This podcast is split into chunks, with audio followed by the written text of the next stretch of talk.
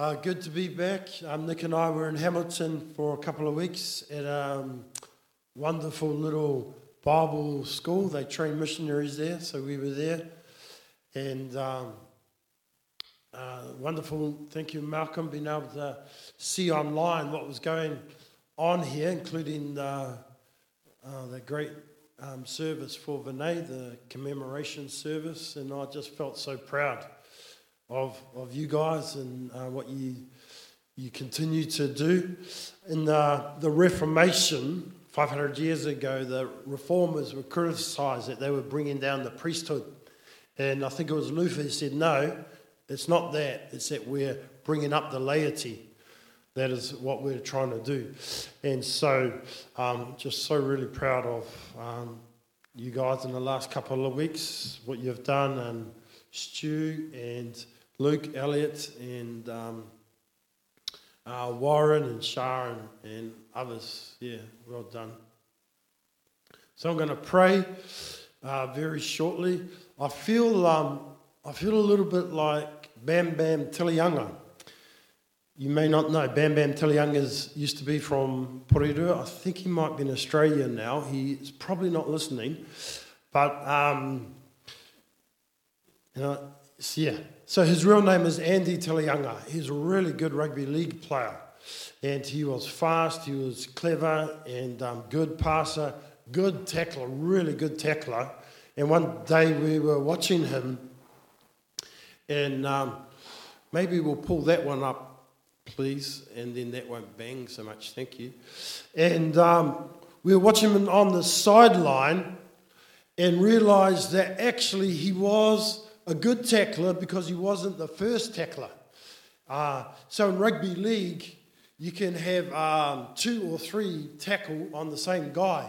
And um, Bam, what he would do, he would wait till one or two others had really um, got the guy, stopped him, and he would come in for the big hit. Boom. And uh, I feel like Bam today, and that Luke's done the hard yards on chapter 7, and I'm coming in for the big hits. Thank you. Just, it's just the way it worked out. Let's pray. Thank you, Lord, for your word today. And we ask, Lord, that you would um, continue to speak to us in the mighty name of Jesus. So here it is. Here, here it is. Therefore, there is now no condemnation for those who are in Christ Jesus. Amen. Boom, there it is. Isn't that good? I'm going to say that again. Therefore, there is now no condemnation for those who are in Christ Jesus. Woo! That was worth um, grunting through chapter 7 right there. No condemnation for those who are in Christ Jesus. In the 80s, there was some different fashions. Not all of them were good. One of them there was um, some T-shirts. I think it was kind of late 80s, and they were different colours. Uh, they just had one word on the front, and the word was life. And uh, we were youth workers, and we teased this one guy from another part of the country. He had such a big tummy. I'm blaming mine on COVID. You can blame anything on COVID. But this guy, he had such a big tummy. Uh, he was teased that all you could see was the word if. but to have life, there's an if. You need the if to have life. In fact, in our passage today, there's three little words I want to talk about. And the uh, first one is if. And to have life, you need the if. The if. Therefore, there is now no condemnation for those who are in Christ Jesus. Fantastic. There's no condemnation. The verdict has come back, not guilty. For those that are in Christ Jesus, we are considered righteous. Righteous. No condemnation. God has acquitted us because of Jesus' sacrifice. There's no condemnation. God does not condemn us. Satan does. Satan accuses. Revelation chapter 12. Revelation chapter 12 says, Satan accuses the brethren. That's what Satan does, not God. God acquits us for those that are in Christ Jesus. Amen. And sometimes people think they're being bold and courageous and prophetic in condemning the household of faith. Well, nah, maybe not. Maybe you're helping the other guy because in Christ there's no condemnation for those who are in Christ Jesus. Satan accuses, God acquits. Let's carry on. That's only one verse. Uh, because through Christ Jesus, the law of the Spirit gives life, has set you free from the law of sin and death. For what the law was powerless to do because it was weakened by the flesh, God did by sending his own Son in the, in the likeness of sinful flesh to be a sin offering. And so he condemned sin in the flesh in order that the righteous requirement of the law might be fully met in us who do not live according to the flesh but according to the Spirit. Those who live according to the flesh have their minds set on what the flesh desires, but those who live accordance with the Spirit have their minds set on what the Spirit desires. The mind governed by the flesh is death, but the mind governed by the Spirit is life and peace. The mind governed by the flesh is hostile to God, does not submit to God's law, nor can it do so. Those who are in the realm of the flesh cannot please God. You, however, are not in the realm of the flesh, but in the realm of the Spirit.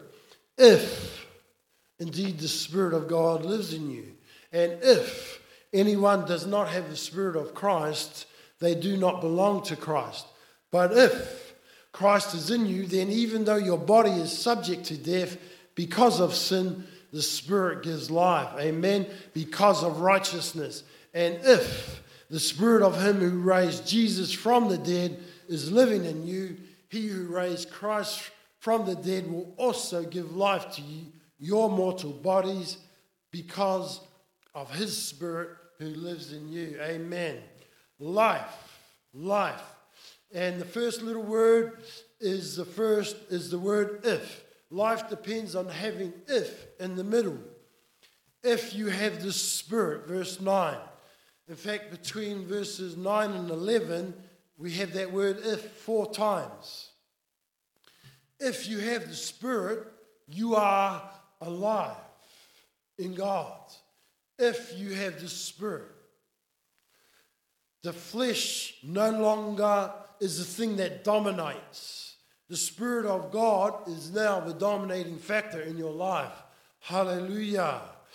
The Spirit is called three things, and basically it's the same. There's a Spirit, there's the Spirit of God, and there's the Spirit of Christ. The Spirit. But, but when does that happen? When does the Spirit turn up? That's a good question. Actually, the Spirit has already turned up. Actually, it turned up a long, long time ago way back in Genesis, right near the start. 1, Genesis 1, verse 2 said, The Spirit hovered over the earth. Also, the Spirit is hanging around pre conversion. You know, the Spirit starts tapping, starts nagging, starts drawing. John 16, verse 8. Thirdly, the Spirit, when you give yourself to the gospel, give yourself to Jesus and accept Jesus and accept that you can't please God by obeying rules and that God has sent his son to die in your place and you ask um, Jesus to come into your life, that is the spirit that does that. And that spirit becomes a dominating force in your heart and your mind. Verses 3 to 5. For what the law was powerless to do because it was weakened by the flesh, God did by sending his own Son in the likeness of sinful flesh to be a sin offering. And so he condemned sin in the flesh in order that the righteous requirement of the law might be fully met in us, who do not live according to the flesh, but according to the Spirit. You know, um, when that, that time, you know, when that spirit comes into your life, you say yes to God, often that's accompanied, not always, but often by, by a feeling like, whoa, like I feel different. You know, it's like the sky is blue, the grass is green. You know, I just can't, I just, it's amazing. Uh, shut your eyes for a moment. Put up your hand if you had that feeling, that first conversion feeling. You, it's hard to explain, but you know, you remember. And I remember Steve Apirana, who came and sung and, and talked there, he, he says he remembers I'm um, going outside his house and Whoa, who put that tree there? And they said, Bro, it's always been there. but it's just that, that newness of the Spirit, things were new. And fourthly, there can be subsequent visitations or blessings or powerful experiences of the Spirit. And Pentecostals love this one. And uh, we're not denying it, but we're not saying it's the one and only time the Spirit has turned up. The Spirit was there right at the beginning of creation. He was there convicting, prompting, tapping, calling us to Him. And, he's, and He was there at conversion. But we can have subsequent experiences of the Holy Spirit. We can. And it's good. It's great. Um, Jenny is saying in the revival in the Solomon Islands, often this time, you know, often amongst us, when the Spirit moves, we will feel warm or hot. She said there because they always feel hot. When the Spirit moved in subsequent blessings, they would feel cold. but we can, that is possible. I don't actually don't believe it's um, helpful to say it's like a learner's license and full license. Have you been, um, have you got your full license in the Spirit? I think it's more helpful to say we can have subsequent experiences of the Holy Spirit. That's good. Um, when you say to Jesus, I'm yours, he gives us the Spirit as, as his deposit. Ephesians 1, verse 14. And fifthly, the final thing about having the Spirit, experiencing the Spirit, I'm not going to say now, but I'm going to say later. Okay? The fifth thing about the Spirit, we're going to say right near the end. So, the little word if. Life depends on the word if. If you have the Spirit, you have life. And the second little word is in, verses 5 to 8.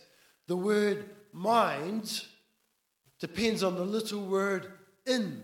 You can't have the word mind without in. M I N D.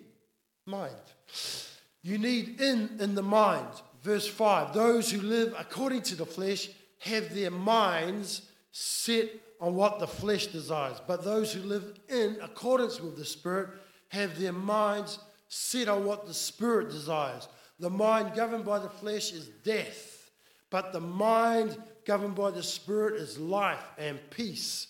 The mind governed by the flesh is hostile to God. It does not submit to God's laws, law, nor can it do so. So if you don't have a regenerated mind, a renovated mind, a spirit dominated mind, you don't have spiritual life. You, uh, it's death. And uh, uh, as opposed to life, and peace of the mind controlled by the Spirit. So the mind needs the Spirit, a mindset, a focus on God, a spirit controlled mind to have life. So, the alternative to a spirit infused mind, if you don't have the Holy Spirit as dominant feature in the mind, is called the sinful mind, the fleshly mind, the mind without the Spirit in it. The result of that is hostility to God, verse 7. And there's two ways you can be hostile. You can be angry, uh, aggressive, hostile. And I remember talking to a guy maybe two years ago on the beach. We'd had lots of chats on the beach. And then um, we got to talking about God, and all of a sudden, he changed to the hostile guy on the beach. Toxic almost. So you can have that hostility to God, or you can have a passive aggressive hostility to God. Passive aggressive mind is still hostile. Things like a, a subtle forgetfulness of God. John Wesley called this practical atheism. They, they have not God in their thoughts, John Wesley said, in their minds. But by contrast, those in Christ Jesus have a God focused mind, a spirit controlled mind, the spirit in their mind. And there's no condemnation for those that are in Christ Jesus. So the word if, if you have the spirit, you have life. And the word in, if you have the spirit in your mind, mind focused on God, you have life. And the third little word is the little word you, verses 9 to 11. You, however, are not in the realm of the flesh, but in the realm of the Spirit, if indeed the Spirit of God lives in you. And if anyone does not have the Spirit of Christ, they do not belong to Christ. But if Christ is in you, then even though your spirit is subject to death because of sin, the Spirit gives life because of righteousness. And if the Spirit of Him who raised Jesus from the dead is living in you, he who raised Christ from the dead will also give life to your mortal bodies because of his Spirit who lives in you. Now, the you in each and every mention here is plural. It's you fellas. It's yous. For Americans, y'all. This is not the individual you, and English is tricky in this. We, and so often we think of you, when you see you, we think you singular, but this is you plural. You koutou, kokoto, you fellas. The Spirit is in you, the Spirit is in us. And Paul was writing not to individuals at the Roman church in Rome, he was writing to the church, Kokoto, Korato, in Rome. And we experience the Holy Spirit, number five, by being the you, by being the tātou, by being the us, by experiencing the Spirit together, by being connected. And I'm preaching to the converted here, I know, because we're together. And some of us, they want to be together, uh, but they can't in this time. But, but, you know, it's about us together. And we just, just got to keep finding ways of being together, even when we're apart, of being connected, of not being isolated. Because the you is plural. And that's how we experience the Spirit. One of the ways we experience the Spirit by being the us. And so we are the temple of the Holy Spirit. And actually, there's five places in the New Testament that's, that, that says that. That's, that says that. And four out of the five, the you is plural. That's 80%. 20% is not a pass. You fellas are the temple of the Holy Spirit. 1 Corinthians 3.16. The you is plural. 1, uh, 1 Peter 2, verses 4 and 5. The you is plural. Ephesians 2.22. The temple there. The building there. The you is plural. 2 Corinthians 6.16. The you is plural. The only exception is 1 6 19 the you is singular. So the vast majority of the you are the temple of the Holy Spirit. The you is the plural, the us. We are the called out people of God. We are the Hunga Tapu, the sacred assembly, the holy nation, the royal priesthood. Are you in Christ Jesus? Is Christ Jesus in you? Um, and it's so, so possible. And even being here, we can experience the Holy Spirit here together right now. And um, we're going to pray um, for subsequent experiences of Holy Spirit for those that want it, uh, but not me. I've got a, a tickly throat, so uh, I will make a stage right exit, and uh, but people will be come around up here and pray for people that just need uh, would like prayer in any way. So can we just have our worship team again and let's pray. Thank the Lord for His wonderful Spirit, Spirit of life. Yeah, let's stand up. Let's stand up. Those that want to raise their hands. Holy Spirit, come now. Come now. Thank you. Always been amongst, always been around. Holy Spirit, right at the beginning, hovering over the earth in your creation and convicting of sin, calling us to you. Thank you for your Holy Spirit and even um, conversion, that new life. Thank you for that, and that you still want to continue to bless by your Holy Spirit, sometimes even in powerful ways. And so, Holy Spirit, we say you're welcome even now, even today, to subsequently bless your people. And being together, thank you for that blessing of your Spirit being here right now. Thank you, mighty God. Thank you, mighty God.